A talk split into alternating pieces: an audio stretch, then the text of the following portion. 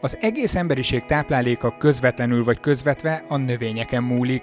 Éppen ezért nem csoda, hogy a növénytani kutatások jelentős része a termesztett növényekkel foglalkozik. Mindig is szerettük volna megérteni, hogy mi befolyásolja a növekedésüket, a virágzásukat, a terméskötésüket, kártevőkkel és kórokozókkal szembeni ellenállóságukat.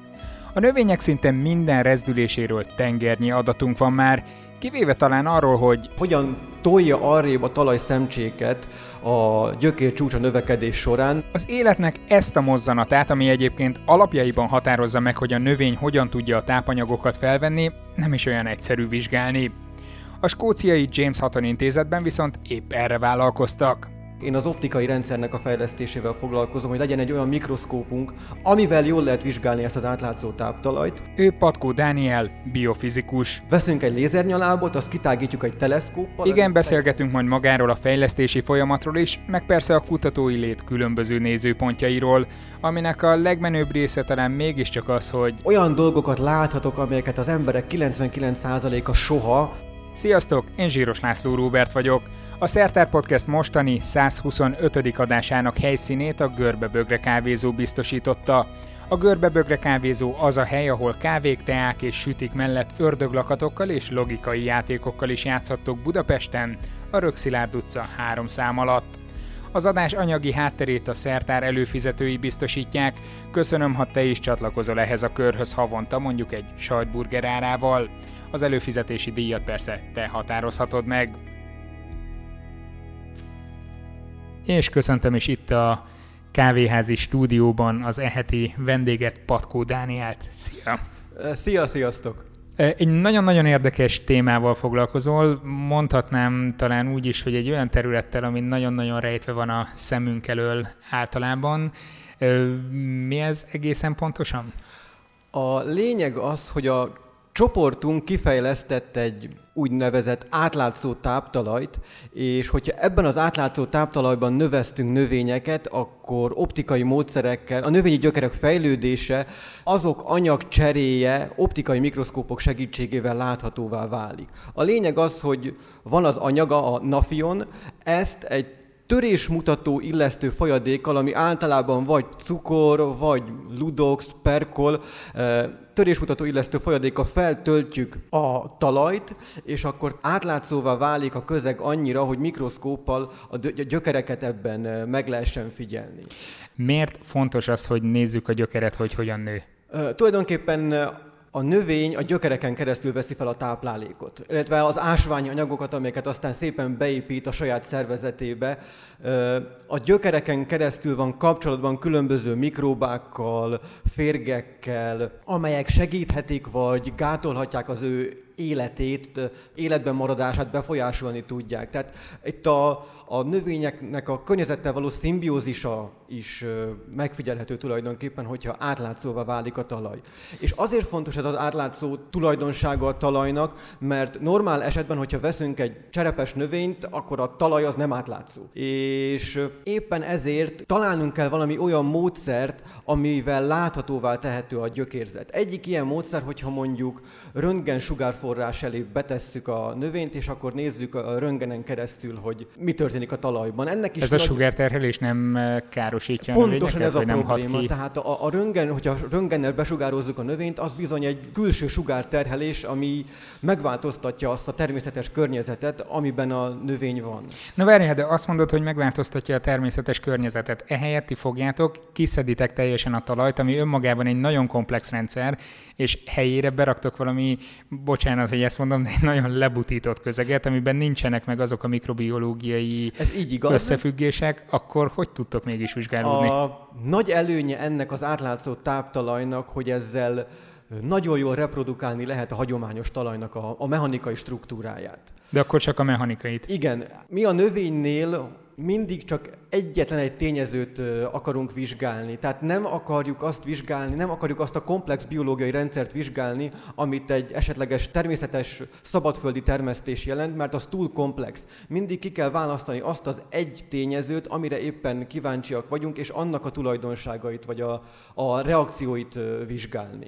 De akkor itt felvetődhet az a kérdés, hogy oké, okay, ti nagyon-nagyon nézitek az egyik tényezőt, mi történik majd azzal a növényel, amit kirakunk a szántóföldre, és azon múlik, hogy mondjuk mi emberek életben maradunk, vagy nem. Igen, itt jön az, hogy amikor már alkalmazásra kerül az, amit mi találtunk, akkor már jóval nagyobb mintaszámmal dolgoznak a kutatók és a nagyobb mintaszámból sokkal egyszerűbb statisztikai alapon kisilabizálni azt, amire kíváncsiak vagyunk. Tehát előtte nyilván az egyes részletkérdéseket kell megvizsgálni, és utána lehet összességében megállapítani, hogy most a részletkérdésekben mennyire volt igazunk. Mennyire újszerű ez a megközelítés, amit ti csináltok. Ezt Azért kérdezem, mert azért elég régóta lehet kapni, ha más nem dekorációs célral ilyen mindenféle taknyokat, amiben belerakják az emberek a kis magot, húsevő növényeket gyönyörűen lehet így értékesíteni, mert egészen ilyen szürreális hatást kelt a kis lombikokban. Tehát, hogy ez, ez létezett eddig is. Akkor a kutatók eddig nem jöttek rá arra, hogy milyen király lenne így vizsgálni a növényeket? Rájöttek, más a gyökér viselkedése, hogyha csak egy ilyen zselébe tesszük bele. Hogyha csak zselébe tesszük bele a növényt, akkor egy rendkívül hosszú, megnyúlásos növekedés produkálnak a gyökerek. Tehát nincs meg a... Jobban a gyökér, néz ki. Igen, jobban néz ki, látványosabb, viszont a mechanikai struktúra rendkívül fontos a gyökér növekedése szempontjából, hogy érjék a mechanikai ingerek a, a gyökér fejet, hú, ennek, ezt nem tudom, hogy hívják magyarul. De, hogy, hogy, gyökércsúcs. Gyökér, így van, köszönöm. Hogy a gyökércsúcsra milyen mechanikai hatások vannak, és egy zselében nem beszélhetünk mechanikai hatásokról. De akkor az a táptalaj, táptalajnak hívhatjuk, vagy Mm, a zselére használtok? Igen, a, amit a, ti fejlesztetek. Hát hívhatjuk táptalajnak. Jó, akkor, akkor a, a táptalaj az tud modellezni mindenféle talajtípus, mert Igen, nem mindegy, hogy, hogy homokot használunk, vagy valami nagyon kötött agyag. Igen, tehát meg lehet változtatni, tudjuk változtatni a talajnak a mechanikai, a mechanikai tulajdonságait, azáltal, hogy milyen szemcseméretet állít, áll, állítunk be. A kiindulási anyagunk az egy ilyen drazsészerű anyag, és ilyen fagyasztva őrlés segítségével, folyékony nitrogénes őrlőgéppel törjük, zúzzuk össze tulajdonképpen ezeket a borsonyi méretű szemcséket, és utána sziták segítségével választjuk ki azt a szemcse méretet, amire nekünk éppen az adott kísérlethez szükségünk van. Ezt nem magad csinálod, ezt az úzást? Igen. Ez, ez nagyon jól nézhet ki, amikor öntitek be a folyékony nitrogént, az... ilyen egészen, egészen Igen. furcsa hatást kelthet, hogy ott zúzzátok porrá. Igen, meg, meg hangos. Milyen hangja van? Pattog? Rendkívül hang. A, magának a kalapácsnak, ahogy üti a kis szemcséket, az rendkívül Ja, hangos. persze, hát ez kalapács, ez így logikus, főleg ha ott van kővéfagyva a cucc. De akkor gondolom azután, hogy összezúztátok, még nem rakjátok bele rögtön a növényt, hanem... Nem, itt van egy több napos kémiai processz, amit meg kell csinálni, mert a nafion eredetileg ilyen ioncserélő membránként funkcionált, tehát sem a felülete, sem az ott lévő pH nem alkalmas arra, hogy növényeket növesszünk benne. Egy több napos, több lépéses kémiai tulajdonképpen felületkezelésen kell átesnie azért, hogy mi ahhoz a felülethez hozzáadjuk azokat az ásványi anyagokat, amire a növénynek szüksége van, és azután az egészet nekünk le kell sterilizálni, hogy semmilyen fertőzés ne befolyásolja a növény fejlődését, és utána tudjuk csak beletenni a növényeket.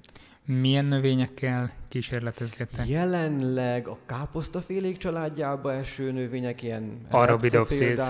Arabid, az korábban volt, de a főnököm nem szereti az Arabidopsis, mert az, az túl macerás, túl sokan foglalkoznak vele, azzal... Pedig itt vannak elég komoly magyar vonatkozások. Igen, Most igen, egy kicsit igen. kitekintek egy korábbi adásunkra, ahol Varga Mátéval beszélgettem, azt hiszem az az adásnak a címe, hogy az ember a zebra hal mögött, és vele beszélgettünk mindenféle biológiai modell organizmusokról, és ott azért megemlítettük az arabidopsis, mint a botanikusok zebra halát. Így van, az arabidopsis, ez rendkívül fontos, viszont sokszor mérlegelni kell azt, hogy pályázás szempontjából mi hangzik jól. És mivel az Arabidopsis egy túl népszerű, túl ismert növény, és tényleg mindenki, aki növényel vagy növénygenetikával foglalkozik, Arabidopsis-t használ, sokkal jobb, hogyha olyat írunk bele egy pályázatba, ami mondjuk az átlagember számára is hasznos lehet, például saláta, vagy búza, vagy árpa, Ja, Eretek, tehát ilyen terménynövények. És a terménynövényekkel nagyobb esély lehet a pályázatnak arra, hogy nyerjen. Mi az, amit, amit le tudtatok már eddig szűrni, vagy mi az, amiről beszélhetsz ezekből a kutatásokból? Hú, hát konkrét biológiai eredményről még nem tudok beszélni, mert a projektünk úgymond még az első két-három éves fázisában van.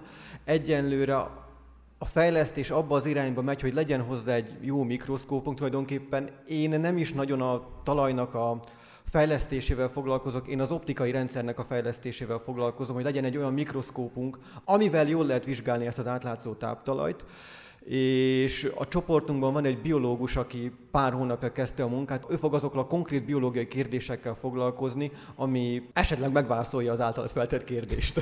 Jó, akkor lehet, hogy erre visszatérünk majd, de mi az, amiket néztek most, vagy mi az, amire felépítitek a kutatásokat? Jelenleg azt tervezzük, illetve az a cél, hogy több napon keresztül, akár egy héten keresztül is a növénynek a fejlődését a táptalajban láthassuk. Legfőképpen a jelenlegi fázisban, hogy ez mechanikailag hogyan történik, hogyan hessegeti, nem, nem, hes, hogyan tolja arrébb a talaj szemcséket a gyökér csúcsa növekedés során, mert ez is egy izgalmas kérdés, és nem feltétlenül megválaszolt, hogy a mechanikai növekedés során mennyire lokális az a hatás, amit a gyökér kifejt a talajra hogy ez csak a körülötte lévő egy-két szemcsét érinti-e, vagy egy jóval a gyökér átmérőjéhez képest több tucatszor nagyobb távolságban fejte ki valamilyen erőt vagy hatást. Ez, ez miért fontos? E, ez azért fontos... Ez most lehet, hogy álnaív kérdésnek tűnik, de tényleg érdekel, hogy ez miért annyira kardinális. Azért, mert az, hogy a gyökér hogyan nő, milyen mértékben nőnek rajta például a gyökér bolyhocskák, meg az oldalgyökerek, az függ a talaj szerkezettől. És a gyökér bolyhok, bolyhoknak a számától, meg az oldalgyökerek számától függ az, hogy milyen hatékonyan tudja a tápanyagokat fölvenni a talajból. Aha. Azt az előbb említetted, megragadta itt a fantáziámat két szó, vagy néhány szó, hogy mondtad, hogy akár heteken keresztül is tudjátok nézni. Hát még heteknél egy hét, amit de, de, de itt mi, mi adja ezt a korlátot? Tehát egy salátát, ha elképzelünk, egy-két-három napon belül biztos, hogy ki fog csírezni és elkezd ez növekedni. Igaz. Tehát az, azt gondolom ezért is választottátok, mert hogy ez egy szuper gyorsan növő Igen. növény, nagyon gyorsan csírázik a táptalaj fog bemattulni, vagy, vagy annyira befedik a gyökerek, hogy nem tudjátok egy idő után nézni, vagy, vagy miért nem tudjátok mondjuk egy, egy hónapon keresztül? Van egy mattulási probléma is, meg a méret. Aha. Tehát jelenleg, ami méretet mi tudunk vizsgálni ezzel a mikroszkóppal, az körülbelül egy mikroszkóp tárgylemez magassága és szélessége, és körülbelül, hát a, a mintánk az úgy néz ki, hogy két mikroszkóp tárgylemezt ragasztunk úgymond össze, és a tárgylemezek között egy ilyen U-alakú PDMS van. A PDMS az a polidimetil sziloxán, egy rendkívül széles körben, főleg a mikrotechnológiában elterjedt egy szilikon elasztomer, ami egy kétkomponensú szilikon, azt a két komponenst össze kell keverni, és hogyha az ember hőnek teszi ki, akkor az megszilárdul. Ez elég sufni tuningnak hangzik, így ti rakjátok össze, vagy ezt... Mi rakjuk össze, igen. Eléggé precíziósan, tehát van egy öntő formánk, abban ezeket az U alakú falakat kialakítjuk, utána ezeket az U alakú kis PDMS darabkákat kiszedjük az, az, az öntőformából, utána pedig egy oxigén plazmába vagy levegő plazmába beletesszük az üveglemezzel együtt, és hogyha utána a PDMS-t az üveglemezzel összeragasztjuk, akkor ott kovalens kötés alakul ki, és van egy ö, olyan nevezük küvettának egy olyan szerkezetünk, amiben nyugodtan bele lehet különböző fecskendőtűket tűzni, és ezáltal ö, fluidikát, ö, a törésmutató illesztő folyadékot be lehet küldeni, mosófolyadékot be lehet küldeni a rendszerben, esetleg tápanyagot, vagy bármit, fluoreszcens festéket, amivel mi szeretnénk vizsgálni az adott környezetet, azt ezeken a fecskendőtűkön keresztül be lehet küldeni, és a PDMS-nak a nagy előnye, hogy ezt szivárgásmentesen meg tudjuk csinálni, és rendkívül egyszerűen csak bele kell döfnünk a tűt, és már működik is. Ahogy most ezt leírtad, főleg azzal együtt, hogy egy názás pólóban ül szépen itt velem szemben, most egy ilyen science fiction film jutott eszembe ez alapján, hogy valami űrbázison hogyan próbálnak növényeket termeszteni. Szerintem ott is működne. Ó, oh, egész jó. És ha már ott is működne, akkor innen adódik a kérdés, hogy ezt csak kutatási célból használjátok, vagy, vagy ezt a táptalajt mondjuk lehetne használni majd mezőgazdasági termesztésben is, mondjuk üvegházas hajtatásban, vagy egy holdbázison, vagy... Jelenleg csak alapkutatásban használjuk. Ah. A probléma ezzel a nafionnal az, hogy horribilisen drága. Tehát nem, nem aranyárban van, de mondjuk ugye az aranynak a fele. Tehát rendkívül drága, és éppen ezért nagy mennyiségben nem lehet eh, ezzel dolgozni. Éppen ezért dolgozunk most azon, hogy egy teflon származékból állítsunk elő ilyen átlátszó táptalajt. Tulajdonképpen a projektnek ez az egyik fő célja azon, amelyiken dolgozok, csak egy másik, a csoportunknak egy másik része foglalkozik ezzel hogy egy teflon származékból lehessen megvalósítani ezt az átlátszó táptalajt. Ezek így környezetbarátabbnál környezetbarátabb anyagoknak hangzanak, amiket így felsoroltál. Szerencsére ez mind újra hasznosítható. Ah, oké. Okay. nem ja, persze újra tudjátok sterilizni, Igen. ezeket miután kiszeditek a, a kémiai a processzt újra tudjuk csinálni, és nem kell kidobnunk semmit. Ó, teljesen jó, akkor most megnyugtattál szerintem nagyon sok embert itt a hallgatók közül. Mondtad a törésmutató folyadékot az előbb, hogy az be kell fecskendezni, ennek mi a szerepe, vagy mi az, amit láttok ezen keresztül, vagy ennek Ö, használatában? Szerintem nagyon sokan látták már azt a kísérletet, mikor egy üvegbotot beletesznek egy főzőpohárba, vagy egy sima pohárba, és hogyha mondjuk cukrot teszünk a folyadékba, előbb-utóbb eltűnik az üvegbot, a, illetve nem lesz látható az üvegbot abban a kis főzőpohárban. Na tulajdonképpen mi ugyanezt csináljuk. De milyen infót nyertek ebből? Csak átlátszóvá válik a közeg. Ja, Tehát hogy tudjátok által... vizsgálni. Igen. Á, és akkor ez valami olyan anyag, ami egyébként nem befolyásolja a növényeknek a növekedését másképp. Jellemzően igen, igen. Hogyha cukoroldatot injektálunk be, az kinyírja a növényt, akkor ott, ott vége van a dalnak. Viszont, hogyha perkolt használunk például, azzal ez működik, akkor a növény életben marad, és a bacik is életben maradnak. Mert Valahogy össze tudjátok vetni ezeket a kutatásaitokat hagyományos talajos termesztéssel, vagy más termesztőközegekkel? Fú, ez jó kérdés, egészen biztosan. Egészen. Csak a, a biológiai részéhez annyira nem értek, mert én biofizikus vagyok, sokkal inkább a műszerezettségén dolgozom a, a mi mérőrendszerünknek, de a biológiai válaszok hogy milyen kölcsönhatások vannak például a baktériumokkal, az nyilván megfeleltethető azokkal az eredményekkel, amelyek az irodalomban a normál talajos kísérletek esetén van publikálva. Mi az, ami neked biofizikusként ebben a projektben a legnagyobb kihívást jelenti? A képek feldolgozása. Mert egy-egy mérés során két-három nap után már fél terabájtnyi adatunk van. És ezeknek a processzálása rendkívül nagy kihívás. Illetve az optikánál a képalkotás, hogy annak a fénylapnak, mert hát mondtam, hogy light sheet mikroszkópiával próbáljuk vizsgálni ezt a... Nem, ezt nem mondtad, de akkor erre is kitérhetünk, Jó. hogy egész pontosan ez hogy működik. Tehát a lényeg az, hogy a legegyszerűbb light sheet mikroszkóp az, hogyha veszünk egy lézernyalábot, azt kitágítjuk egy teleszkóppal, ez egy teljesen standard teleszkóp, és utána egy félhengeres lencsével ezt a kitágított nyalábot lefókuszáljuk, és akkor ebben az esetben kapunk egy kétdimenziós nyalábot, illetve annak a nyaki része, a nyaláb nyaki része lesz egy kétdimenziós nyaláb. És hogyha ezzel világítjuk meg a mintánkat, akkor kapunk egy megvilágított kétdimenziós felületet, és erre merőlegesen egy objektívvel ezt a felületet kapásba le tudjuk képezni. És hogyha mozgatjuk a mintát, akkor mindig egy más szeletét tudjuk a mintának leképezni, és utána ezeket a szeletkéket egy háromdimenziós képé tudjuk alakítani.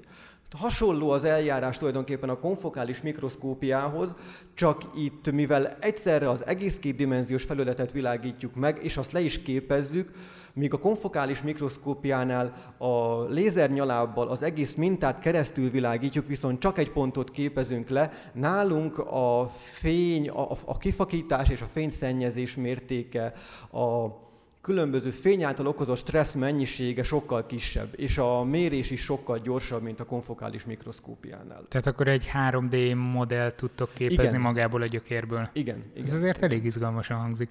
Hát izgalmas, igen. és azért, és mindezt uh, ilyen timelapse-en keresztül tudjátok megmutatni, igen. hogy igen. hogyan is nőnek mondjuk az egészen pici részek is a gyökércsúcson. Az, hogy milyen pici jelenleg a legkisebb nagyítás, amivel dolgozunk, az egy kétszeres objektív, kétszeres nagyítású objektív, a legnagyobb pedig ez az egy tízszeres, és Azért nem dolgozunk kisebb, nagyobb nagyítással, mert rendkívül fontos az, hogy a mikroszkópban a leképező objektív előtt mekkora a munkatávolság. Tehát milyen messzire vagy milyen közel tudjuk tenni a mintát az objektívtől. És minél nagyobb a nagyítása az objektívnek, ez a távolság annál kisebb lesz. És a mintánk egy normális mikroszkópiához képest nagy. Tehát nem férne oda a mintánk az, ob- az objektív elé, hogyha túl nagy nagyítást alkalmaznánk.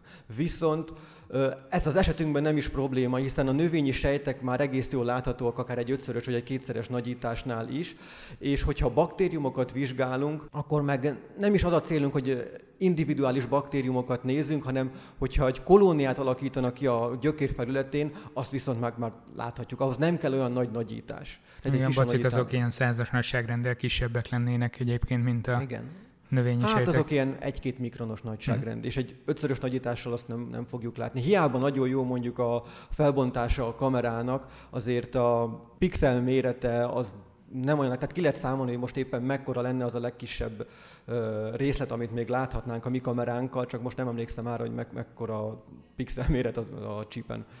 De ez ki lehetne számolni a, az, a, hogy az objektívnak a nagyításából. Ezeket a kutatásokat nem itthon csinálod, hanem egy skóciai intézetben.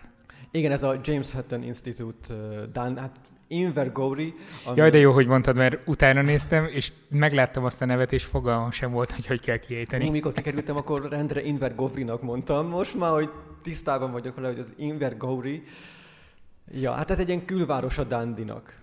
És hogy jutottál oda? Tulajdonképpen ha az ember tudományban dolgozik, akkor a PHD vége felé van egy erőteljes nyomás, hogy menjen az ember ki külföldre és szerezzen nemzetközi tapasztalatot. És én az MFA-ban, a Műszaki Fizikai és Anyagtudományi Kutatóintézetben csináltam a, a PHD-met, és ott Horváth Robert volt a témavezetőm, és ő mondta azt, hogy mindenképpen ki kell menni külföldre. Hogyha az ember komolyan gondolja a tudományt és a kutató akar lenni, akkor, akkor menni kell, kapcsolatokat kell építeni, meg kell nézni, hogy máshol hogyan csinálják ezt, miben különbözik, miben hasonló. Szerintem teszed is fel azokat a kérdéseket, amiket felszerettem volna, hogy miben különbözik, miben hasonló. Nem, nyugodtan, tehát hogy miben különbözik, miben hasonló mondjuk az itthoni PhD-s léted, meg az ottani postdoc lelki állapotod. A felelősség kint sokkal nagyobb. Tulajdonképpen én úgy kerültem oda ki, hogy így bedobtak a mélyvízbe, én erről a mikroszkópiáról, a növényekről, átlátszó táptalajról semmit nem tudtam, én korábban jelölésmentes bioszenzorikával foglalkoztam, és... Ez is jól hangzik, vagy elég misztikusan. Ó, rendkívül izgalmas. Igen. és mikor olvastam a ResearchGate-en olvastam a különböző hirdetéseket, az állás hirdetéseket, ott feltűnt ennek a kutatóintézetnek a hirdetés, hogy keresnek egy olyan embert, aki foglalkozott már optikával, úgymond ilyen interdisziplináris tudással rendelkezik, mert pont erre van szükség ebben a csoportban, és akkor úgy voltam vele, hogy érdekesen hangzik a témakiírás, miért ne próbálnám meg? És volt egy Skype-os interjú, amiről utána azt hittem, hogy borzalmasan sikerült, mert kukot nem értettem abból, amit mondtak, mert a rendkívül skótok. rossz. Egyetlen egy skót volt az interjúztató bizottságban. És az is érdekes, hogy a csoportunkban egyetlen egy brit sincs. A főnökön francia, a matematikus srác, aki a gyökérnövekedés modellezésén dolgozik, ő francia. A PHD hallgató srác, aki a francia. ő kínai. A szoftveres vezérlésén dolgozik a mikroszkópnak, ő, ő kínai. A biológusunk, a mikrobiológusunk, aki most kezdett, ő pedig dél-afrikai. Én meg magyar vagyok. Az egész szép, akkor beveszitek Skóciát. Teljesen nem. E- ez az, ami rendkívül érdekes és inspiráló kint, hogy a kutatóintézet rendkívül nemzetközi. Vannak rengeteg a francia, a spanyol, az olasz, de előfordulnak németek, ausztrálok. Az első szobatársam az irodában, ő amerikai volt. Tehát teljesen egy ilyen nemzetközi az egész kutatóintézet még itthon a kollégáim 99%-a magyar volt, vagy magyar születésű, csak határon túli. Azt mondtad, hogy ott sokkal nagyobb a felelősség, mint például itthon volt. Ez abban mérhető, hogy itt még PhD, idézőjelben még csak PhD hallgató voltál, tehát volt fölötted valaki olyan, aki fogta a kezed, és ott pedig nyilván nem, vagy, vagy eleve azt látod, hogy a PhD hallgatóknak is nagyobb ott mondjuk annak a kínai doktorandusznak a felelőssége? Ahogy látom, kint a PhD hallgatókat is jobban beledobják a mély vízbe. Itthon, hogyha egy PhD hallgató nem sikeres, az egy óriási kudarc a témavezetőnek is. Ezért a témavezetőnek is megéri segíteni a, a hallgatót.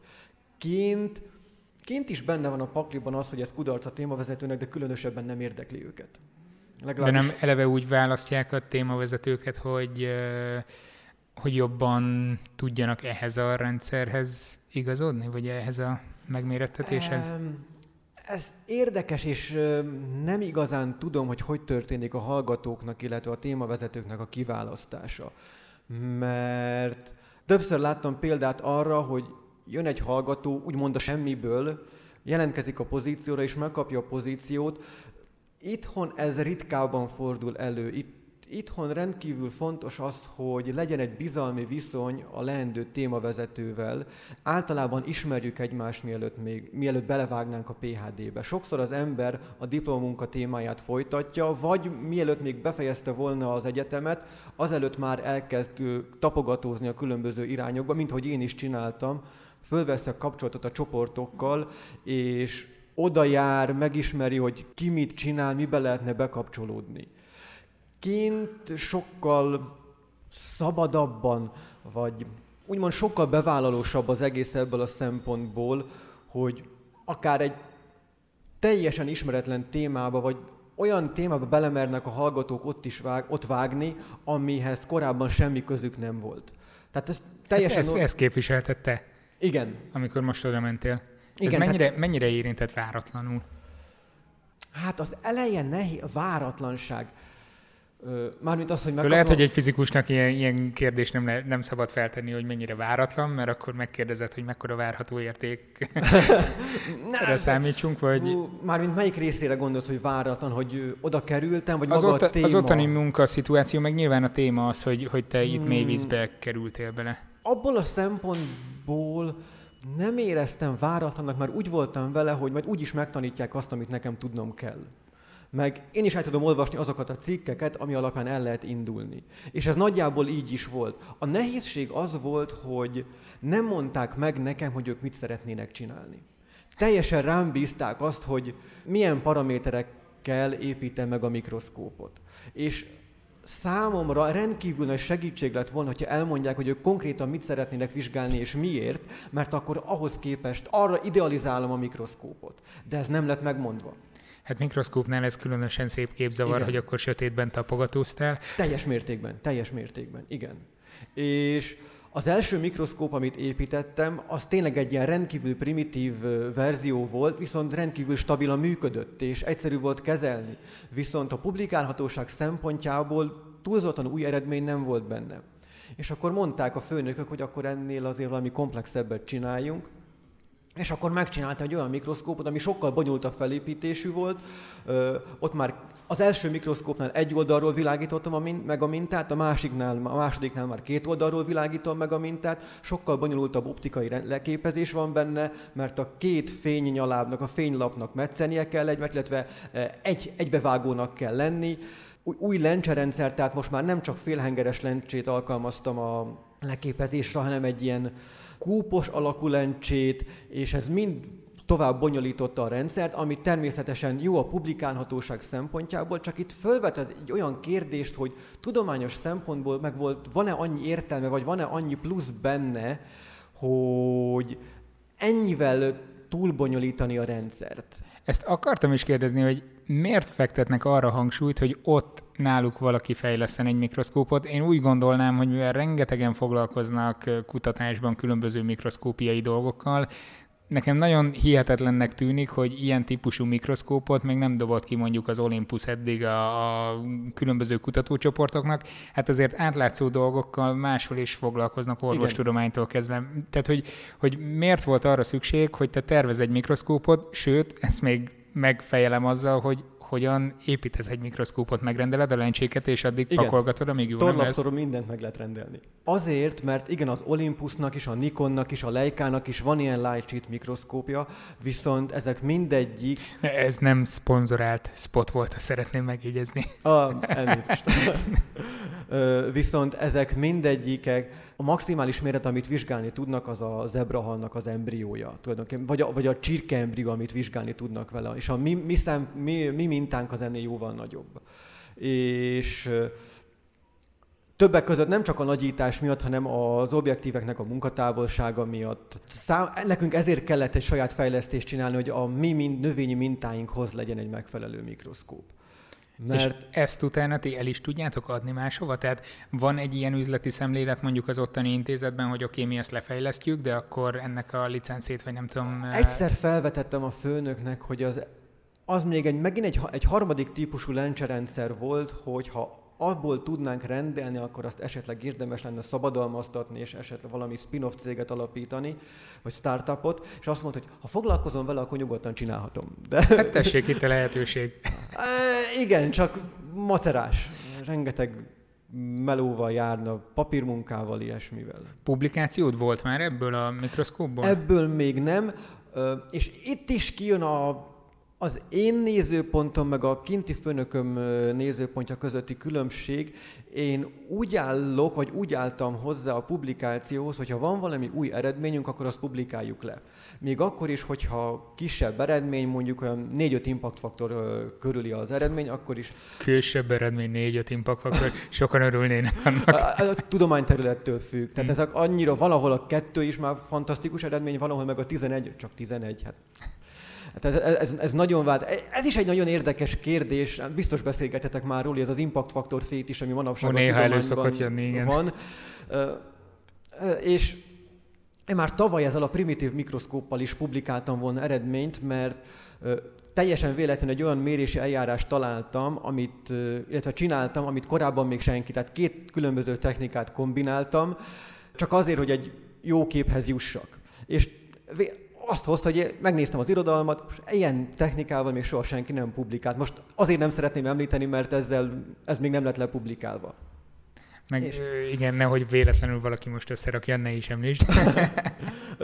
a, a méréstechnika megvalósítása rendkívül egyszerű. Tehát, hogyha valaki a primitív mikroszkópot összerakja, akkor ezt azzal már meg tudja csinálni. És én ezt a az ötletet már akkor lepublikáltam volna, de ő azt mondta, hogy ő 7 impact faktor alatt nem akar publikálni semmit, mi most nagy, nagy vadra akarunk lőni, Nature vagy ilyesmi újságokban, úgyhogy csinálja meg a bonyolult mikroszkópot, hozzuk be még a, a baktériumot is a rendszerbe, és hogyha majd mindent szépen együtt látunk, akkor lesz annyi biológiai eredményünk, lesz annyi mikroszkópos eredményünk, hogy ebből majd egy nagy cikket meg tudunk csinálni, vagy meg tudunk írni. És körülbelül most tartunk ott, hogy ősszel remélhetőleg meg is lesz az a nagy eredmény, Persze, nagyon szurkolok neki, a, a bacikkal gondok vannak, a növénye már mű. Túl kicsik. Igen, nem, nem szaporodnak elég gyorsan.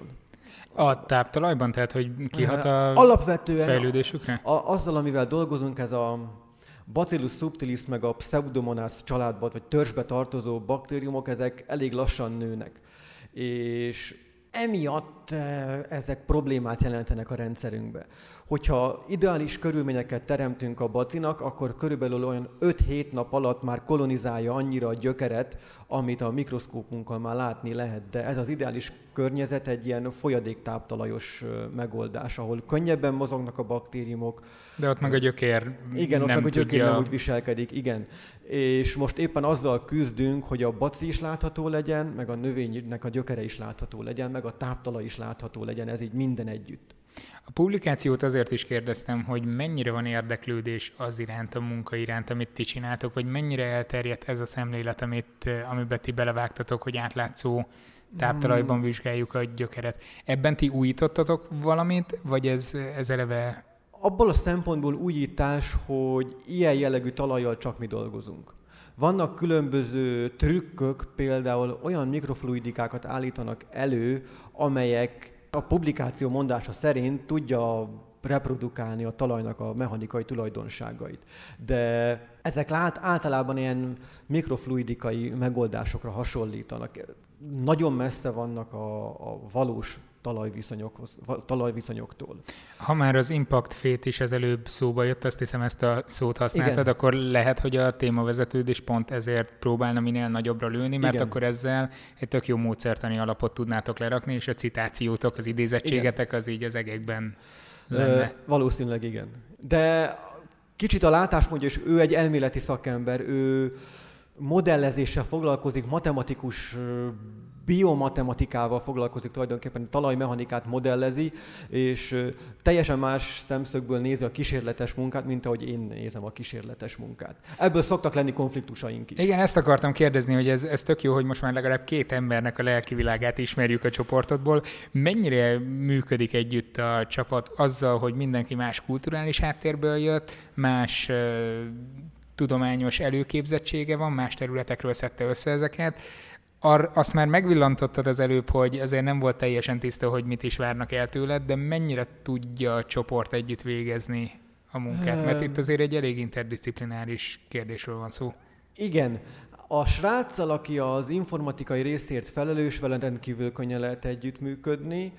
PHD hallgatókra jellemző az, hogy sokszor későn érkeznek be, és sokáig ne. maradnak, és őrá még ez a fajta munkavégzés jellemző, ezért néha nehéz megbeszélni, hogy mikor tudunk egyeztetni arról, hogy mikor melyikünk mit akar csinálni.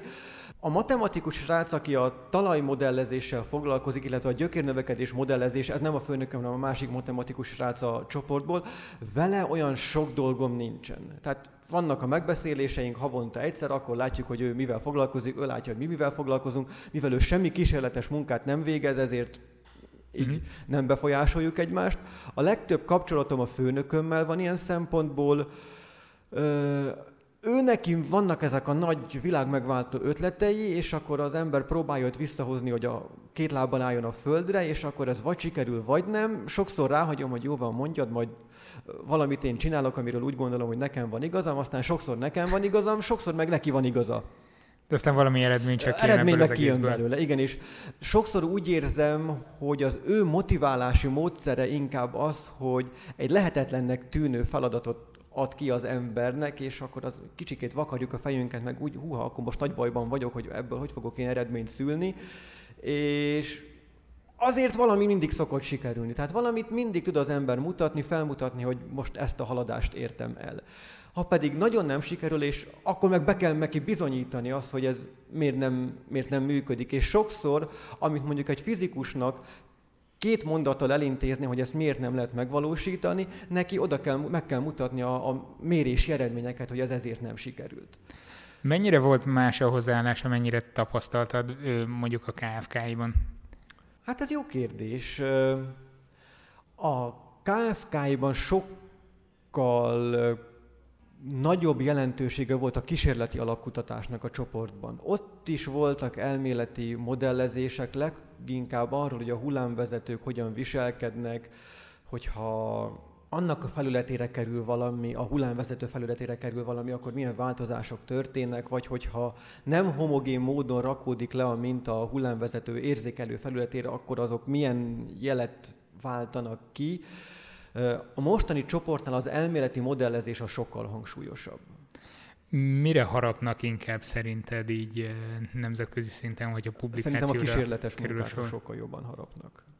E, e, ez az én meglátásom aztán, hogy ebből mi igaz. A legjobb az, hogyha az ember csinál valami nagyobb kísérletes munkát, és a cikk mellé be tud, illetve a cikk részeként tud egy elméleti hátteret is megbemutatni. Ezek... Valami számítás modellezést.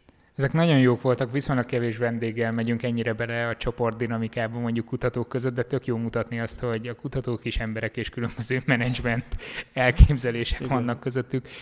Hogy látod a jövőt? Most teljesen ilyen állásinterjúban megyünk át, de hogy látod a jövődet mondjuk öt év múlva is ott szeretnél lenni, vagy, vagy azért benned van az, hogy menni kell még más kultúrákat is megismerni így a tudományos területen?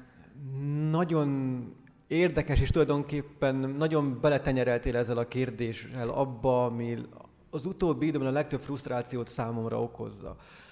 Mert nagyon sokáig, tulajdonképpen végig a PHD alatt én úgy képzeltem el, hogy számomra az ideális munka, a hivatás, az a kutatói lét. Imádtam egyszerűen, és most is imádom a, a munkámat, a legizgalmasabb, ez az, amiben nem lehet beletespedni, mindig van valami új kihívás, olyan dolgokat láthatok, amelyeket az emberek 99%-a soha. Lehetőségem van arra, hogy elsőként lássak bizonyos jelenségeket, és ez rendkívül inspiráló tud lenni, viszont most már látom a tudománynak azt a, azokat az árny oldalait, ami meg annyira nem tetszik. Ez a, a, a publikációs kényszer például az, hogy nincs idő arra, hogy az ember rendesen belemélyedjen egy témába. Ez rendkívül zavaró, mert én szeretem, hogyha valamivel foglalkozom, akkor azt szeretem azt a problémát végigjárni és megoldani. Ez az egyik probléma. A másik meg az, hogy a pályázati rendszer olyan, hogy a nagy durranásokat jutalmazza. De én öt évre előre nagyon nehezen tudom megmondani, hogy mi lesz később a nagy durranás. És ezért mindenki beígér valamit. És ez a beígér dolog vagy összejön, vagy nem. És ahogy én látom, nagyon, nagyon jó trükk az, hogyha az ember összeházasít két témát. Mert mindegyik témának külön-külön megvannak a nagy szakértői, de hogyha ezt a két témát összeteszem, akkor az egyik témának a szakértője nem fogja látni a másik témát, hogy akkor az most mennyire reális, azt meg pláne nem fogják látni, hogyha ezt a kettőt összeteszem, az hogyan fog működni. És hogyha valaki megtalálja ezt a határmesdjét, rá tudja húzni, hogy ez mondjuk interdisziplináris kutatás, az már egy nagyon jó hívószó, és ma már ezzel nagyon jó eredményeket, pluszpontokat szerintem lehet szerezni, és mindegyik bíráló szakértő a saját szakterületét fogja bírálni az adott pályázaton belül, és arra rá fogja mondani, hogy ez nagyon jól meg van írva, ez egy ambíciózus vállalás, ez működ, hogy de, de működhet. De hogy valójában működhet-e a kettő együtt, az, az meg csak öt év múlva derül ki, mikor lejár a pályázat. És számomra ez rendkívül egy frusztrációt okoz, hogy most beígérjek valamit, amiről nem tudom, hogy működik-e vagy sem. Mi történik, ha nem működik, vagy valami teljesen más irányba jutsz el, és Ö... lesz nagy durranás, de nem az, amit beígértél előre? Azt szerintem elfogadható. Tehát a pályázatot mindig lehet módosítani, hogyha van valami nagy duranás és eredmény, akkor azt el fogják fogadni. És ha nincs? Hát az gáz. Csak hogy a frusztrációdat. A, a, az gáz. Akkor megszüntethetik a finanszírozást. Olyanról még nem hallottam, hogy ö, visszamenőlegesen visszakérjék a kutatási pénzt. Ö, viszont befagyaszthatják a további folyósítást, és azért az de ez valahol azért racionális döntés, nem? Tehát, hogyha persze, van egy persze. kutatás, nem vezet sehova, akkor miért finanszírozzuk tovább, hogyha nem kecsegtet valami... E- ezzel teljes mértékben egyetértek, viszont az a része tud nagyon bosszantó lenni, hogyha valaki jól tudja csűrni, csavarni a szavakat, az sokszor elég ahhoz, hogy megnyerjen egy pályázatot. És ö, nagyon sokan mondjuk lehet, hogy most felhördülnek azon, hogy az eredmények számít. Igen, számítanak az eredmények, viszont a pályázatnak a nyelvezete is nagyon sokat tud számítani. A kommunikáció. A kommunikáció. Rendkívül fontos az, hogy én azt a kutatási tervet hogyan írom le. És hogyha a kutatási terv jó minőségben van, jó hangzatosan, úgymond el van adva a téma, akkor az a projekt jobb eséllyel fog nyerni. Pedig nem biztos, hogy egy jobb projekt. Csak valakinek jobb irodalmi érzéke van, és mikor csak nüanszok döntenek egy-egy pályázatról, akkor ez a hajszányi különbség is döntő lehet. Most annyira, annyira ide kívánkozik, hogy, hogy bepromózzam, hogy az idén is lesz szindikátor, ahol kaptok majd egy egész mentorprogramot, egyetemisták, ami mindenféle soft skill-ekre gyúr azért, hogy sikeresebben tudjatok például pályázni is, de ezt most nem teszem, mert hogy még nem írtuk ki, de épp most volt egy meetingünk erről, ez egy ilyen zárójeles megjegyzés volt. És a másik probléma az, hogy nincs olyan pályázati rendszer jelenleg, ami díjazná azt, hogy valakinek éveken keresztül nincsen publikációja. Uh-huh. Mert éveken keresztül dolgozott egy szűk témán, öt év után lett egy eredmény, és akkor az elmúlt öt évben van egy publikációja. Akármilyen nagy duranás az az egy publikáció, még hogy a Nature-be vagy science be jelenik meg, hogyha öt év alatt csak az az egy született, akkor ő sose fog pályázatot nyerni. Azzal nem, szinte lehetetlen. Viszont uh, itt kell akkor nagyon játszani azzal, Igen, hogy, hogy egy nagy vadra lövünk, vagy mindenféle Igen. süni magazinokban igen. publikálhatunk. Hát, itt ez, ez az, amit sokszor nagyon számít a szerencse, a stratégia, amit az ember választ, és ezeket nagyon-nagyon nehéz megválasztani, kitalálni azt, hogy most melyik irányzat lenne jó. Ö, Elmondtad, hogy nagyjából mik az elképzeléseid stratégia szempontjából, hogy hogyan lehet házasítani témákat, stb., hogy leküzd ezt a frusztrációt például, de földrajzilag hogy látod, ez hol valósulhat meg? Skóciában maradnál, esetleg másik mm. intézetbe, visszajönnél Magyarországra, mennél külföldre máshova, van-e olyan dolog, vagy hely, ami nagyon Mikor kecsegtet? kimentem ezelőtt két és fél évvel, akkor úgy mentem ki, hogy száz százalék, hogy vissza akarok jönni Magyarországra. Most már ebben nem vagyok teljes mértékben biztos, mert fogalmazunk úgy, hogy azok a változások, amelyek jelesül az utóbbi nyáron az akadémiával történtek, azok nem teszik csábítóvá a magyar tudományos életet.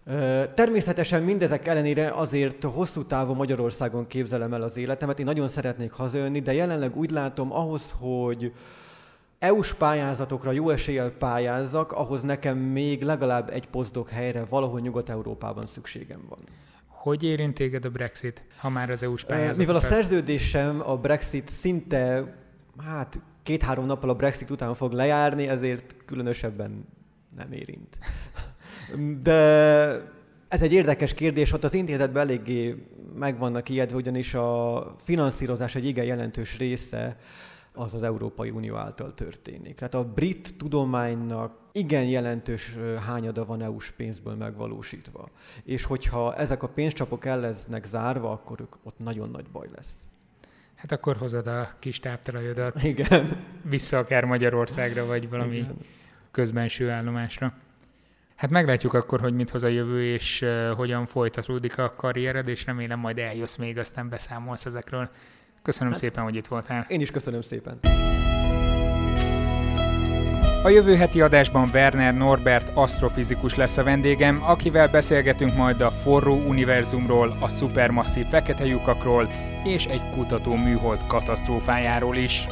Egy és fél hónap után a műhold bajba került, elvesztette az orientációját, és amikor vissza akarta szerezni az orientációját, akkor fölpörgött a műhold, és darabokra esett. És ez egy nagyon-nagyon brutális ütés volt számunkra, akik ott voltunk, akik ezen dolgoztunk, ott voltunk Japánban. Ha nem szeretnétek lemaradni az adásról, iratkozzatok fel SoundCloudon vagy azon a podcast alkalmazáson, amit egyébként is szerettek használni. Kérdésekkel, javaslatokkal a báziskukat.szertár.com címen bombázhattok. Ide írhattok akkor is, ha vendéget és témát szeretnétek ajánlani. Ha pedig támogató jelleggel előfizetnétek a Szertár podcastre, akkor azt a patreon.com per szertár oldalon tehetitek meg. Ezt is, és a figyelmeteket is köszönöm. Jövő héten találkozunk, legyen szép hetetek. Sziasztok!